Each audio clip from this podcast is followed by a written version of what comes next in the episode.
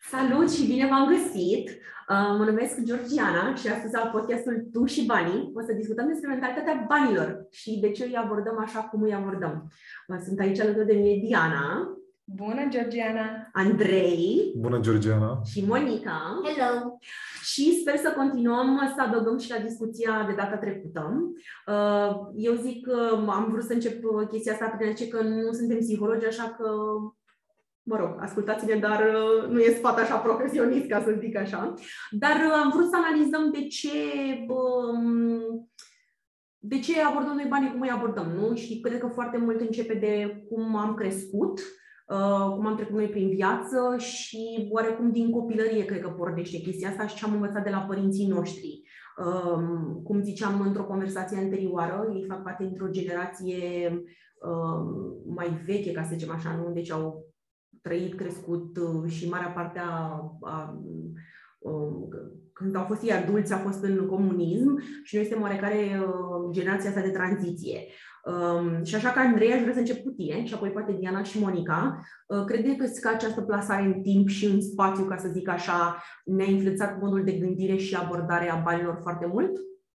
Da, după cum ai spus și tu, ce, ce vorbim noi nu are legătură cu un adevăr absolut, ci mai, de, mai, mai degrabă legat de experiențele noastre personale. Și fiecare dintre noi are o experiență diferită. Uh-huh. Bineînțeles că plasarea în timp e foarte importantă pentru că obiectivele personale depind foarte mult de ceea ce se întâmplă astăzi sau ce se va întâmpla în viitor. Și în funcție de asta poți alege felul cum vrei să planifici cu banii tăi, ce, de ce bani ai nevoie, aici mă refer la zona de credit, uh-huh. și cum vrei să planifici pentru viitor, și aici mă refer la zona de economisire și planificare pentru pensie sau planificare pentru o cheltuială anume din viitor. Da, și cred că astea sunt subiecte pe care o să le abordăm în episoadele următoare. Știu că am vorbit cu niște prieteni când le spuneam de, de proiectul ăsta și erau foarte interesanți să bugeteze, să, cum pot să investească și așa mai departe. Monica, tu ce crezi? Uh, cred că suntem înconjurați de foarte multe ironii, începând cu faptul că nu avem propriu zis o educație financiară, cel puțin în sistemul de învățământ formal, continuând cu faptul că asociem foarte mult banii cu o parte emoțională a modul în care îi gestionăm, deși exact asta este ironia, pentru că probabil ideal ar fi să fim complet raționali și să nu avem niciun fel de stimul emoțional care să aibă legătură cu relația cu părinții sau cu copilăria.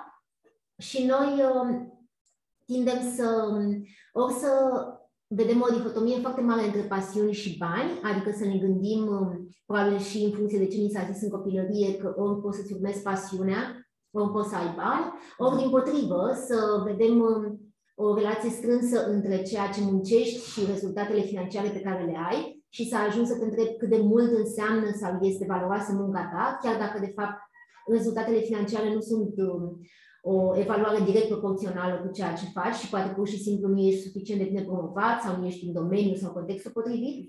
Și cred că în permanență avem o colecție de contraste și lucruri care nu se potrivesc neapărat în mintea noastră. Da.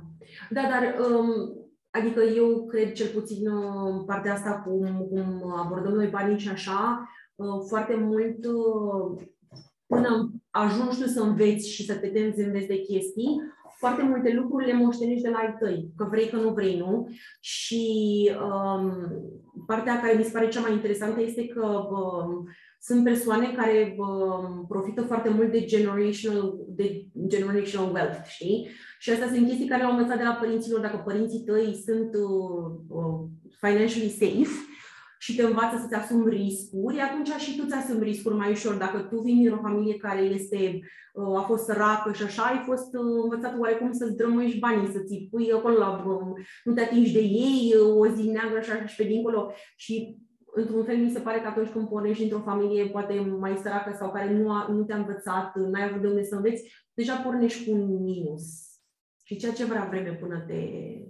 Mie mi se pare că generația noastră are lipsurile astea sunt mult mai uh, vizibile, în primul rând pentru că nu am învățat educație financiară în școală. Și atunci singura noastră bază despre bani și cum să relaționăm cu banii e legat de ceea ce am văzut la părinți sau ceea ce ne-au zis părinții despre bani față de generațiile noi care acum încep să învețe ce înseamnă un cont bancar, ce, cum îl folosești, cum folosești cardul, au mult mai mult acces la tehnologie și văd mult mai multe, au oportunitatea să citească mult mai multe informații despre toată zona asta financiară și vedem inclusiv, cel puțin și pe mine și pe Andrei, am avut uh, discuții cu, să zicem, studenți de facultate sau chiar de liceu, care deja început să investească și să-și creeze un portofoliu foarte mic, doar ca să vadă cum funcționează și care, prin ce etape trece fiecare investiție pe care o are. La momentul respectiv, noi nu știam nici măcar de portofoliu, adică am învățat lucrurile astea odată cu facultatea, odată cu primul job, Prima oară când m-am angajat în bancă știam doar cum arată un IBAN, dar nu știam cum se fac transferurile, nu știam cât durează, ce presupune, știam doar că e un cost și că trebuie să merg la bancă și cineva are grijă să rezolve toate lucrurile astea. Da. Dar, adică noi am fost uh, așa, full disclosure, noi toți patru am fost la, suntem absolvența SED, da?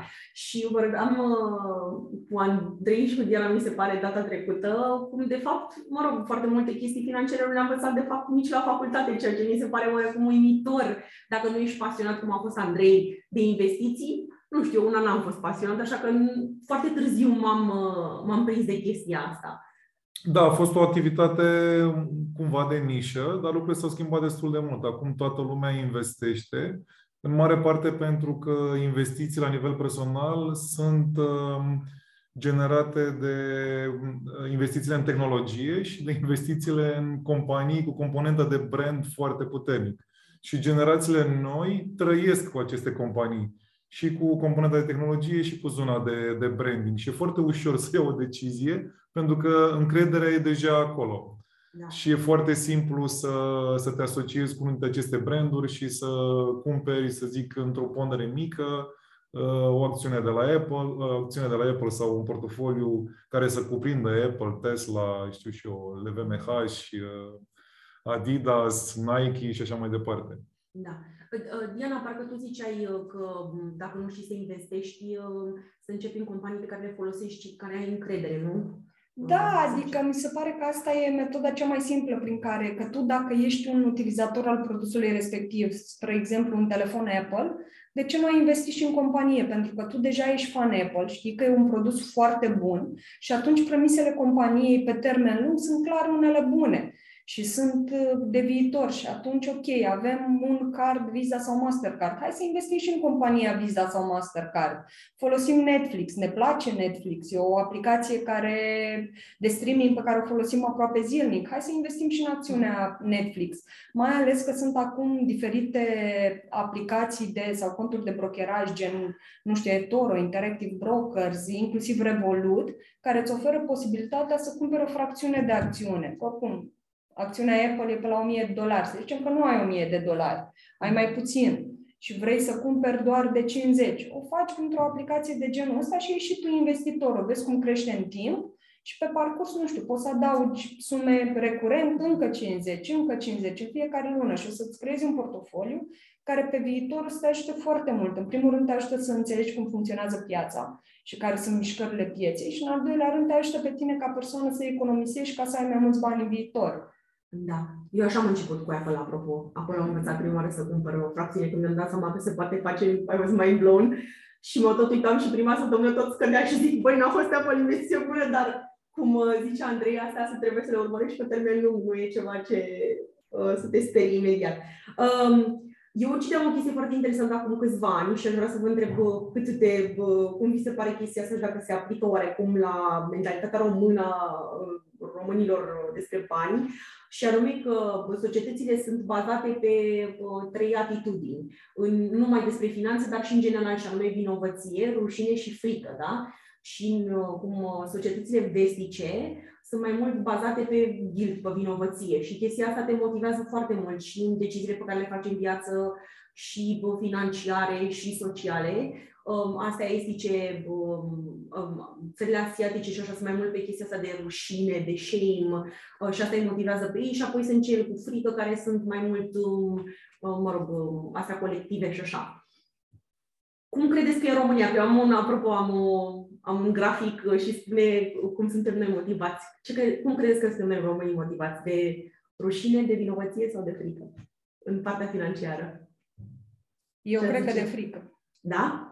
Eu aș menționa că de cele mai multe ori împărțirea asta se potrivește unul la unul și cu uh, faptul că cultura respectivă este colectivistă sau individualistă Da. și faptul că în vest, acolo unde avem mai mult uh, vină, de obicei cultura este individualistă, pe când în partea uh, estică, unde avem rușine și frică, de obicei e vorba de uh, și o cultură colectivistă în care uh, apare o zonă de frică sau de rușine să te desprinzi prea mult de ceea ce fac toți ceilalți. Da, da. Și așa este. Adică asta de bă, vinovăție este tipic o, o chestie individualistă și mai mult pe conștiința individuală, când cealaltă ești bazată pe mândrie și onoare și aparențele față de, de restul. România, o să, o să pun în link la descrierea episodului, o hartă interactivă în care îți arată toată lumea cum este și poți să alegi și pentru femei, pentru bărbați, pentru toată lumea, dar în România este bă, rușinea 31% suntem motivați, uh, vinovăție este aproape 50% și frica 9%.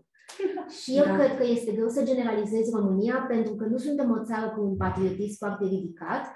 În schimb, suntem foarte deschiși la a adopta multe lucruri din vest, uh, deși avem foarte multă moștenire genetică și culturală din est. Da. Și atunci um, avem o, un mix foarte interesant de toate lucrurile astea la un loc, ceea ce se vede și în lucruri mici, pe cum meniul din restaurante. La noi găsești ciorbă italienesc și chinezesc într-un singur meniu, pe când în Italia ai găsit trei feluri de paste și ei sunt fericiți cu propria lor cultură. Da. Și faptul că tindem să împrumutăm atât de multe atitudini vestice, dar le aducem pe teritoriul nostru și încercăm ce să, fac, să vedem ce să facem cu ele împreună cu rușinea și frica care vin uh, moștenite, da, facem un mix foarte complicat. Da, și nu știu, poate uh, greșesc, dar mi se pare că atitudinea asta față de bani a românilor, uh, mi se pare că dacă e din vest, uh, înseamnă că e bine. Deși câteodată poate nu merge neapărat la noi, cum a zis Monica, că e o, la noi e o combinație foarte interesantă, că avem și trecutul dinainte cu rușinea și cu alte chestii, dar nu mi se pare că automat dacă vine din vest e bun și nu întotdeauna merge chestia asta cu piața românească. E cumva natural să importăm chestii din vest pentru că ei sunt capitaliști de peste 200 de ani și acolo uh, tradiția de a face uh, deci, decizii investiționale este foarte veche. Da. Și industria e dominată de super multă experiență. Noi încă nu avem acea experiență, o construim acum. Și e interesant și din punctul acesta de vedere, că suntem la început și putem să încet, încet să, să clădim o experiență nouă. Dar uh, în continuare vom prelua foarte mult din vest pentru că ei, uh, odată în Statele Unite, dacă ne referim la Statele Unite, ei domină sistemul financiar și trebuie să ne uităm la, la ce decizii iau ei ca să luăm și noi decizii în România. Și chestia asta nu cred că se va schimba Da. foarte, foarte curând. Și uh, în Europa, în, în aceeași măsură, pentru că depindem uh, și economic și comercial foarte mult de ei. Da. Plus că mai e o chestie super simplă. Noi suntem, noi intrăm în jocul ăsta târziu. Și atunci de ce să inventezi roata când deja cineva o are și tu trebuie doar să o copiezi? Adică ei fac lucrul ăsta de foarte mult timp. Noi venim și adăugăm un pic la piața lor, dar nu, nu poți să zici că ne construim 100% un ecosistem al nostru financiar unic și Da. nou. Noi facem parte din ecosistemul global și atunci mergem odată cu ei sau în diferite trenduri. Da. Și vreau să zic că americanii fac foarte bine chestia asta. Uh, am o anecdotă mică. Mie îmi place să zic anecdote, mi se pare așa că... Și nouă ne Da, plac este- anecdotele da. tale. Și uh, a venit mama să mă viziteze cu câțiva ani când locuiam în state, știi? Și ne-am dus în, uh, într-o zonă a New Yorkului și mergeam pe o stradă lungă și m- în dreapta era o fermă de dovleci. Și zice, mama, ce se întâmplă aici? Și zic, asta este o fermă de dovleci. De ce așa de multă lume? Păi, plătești și îți uh, decorezi propriul dovleac și apoi dacă vrei poți să iei dovleci acasă să faci prăjit de dovleci. Aha, aha, aha. Păi mergem aici, aici ce este? Este o fermă de uh, porumb și poți să alegi porumb și nu știu ce. Și tot așa, de mere, de nu știu ce, de nu știu ce. Nu mai zis nimic, așa asta ce toată mă întreabă că e curioasă. Și a doua zi de dimineață ea suferea de uh, uh, jet lag și aud că vorbește cu tata și îi zice Aurele, uh, americanii ăștia vând de toate, frate. Deci au, au reușit să-i convingă pe americanii ăștia să plătească, să-și culeagă propriile mere, să-și facă propriile măcină și să fie bucuroși de chestia asta. Face, tu să mai aduci aminte când noi eram mici și ziceam, mama, hai să mergem să culegem mere și ziceam, a, iar trebuie să culegem mere. Americanii au fost oarecum convinși că este un lucru bun. Tom Sawyer. Da, deci Um, bine, eu zic să încheiem discuția aici. Um, aș, poate mai vrem să mai continuăm și încă un episod pe mentalitatea banilor, cred că e ceva ce poate fi uh, dezvoltat. Vă mulțumesc super mult că sunteți aici alături de noi. Dacă ați auzit uh, zgomote în fundal, uh, asta e așa se întâmplă și dacă ne-am mai ăit, este pentru că e prima oară când ne vedem uh, față în față și au fost așa emoții foarte mari. Uh, vă mulțumim foarte mult, dragilor, că uh, v-ați alăturat uh, nouă la episodul uh, Tu și mentalitatea banilor. Și aș vrea să vă aduc aminte că uh, avem și o adresă de mail, tu și banii 2022 at gmail.com. Uh, Diana, Andrei, Monica, mulțumesc foarte mult. Și noi. Mulțumim, Georgiana. Mulțumim și ne auzim data viitoare. Și ne auzim data viitoare. Vă pup, pa!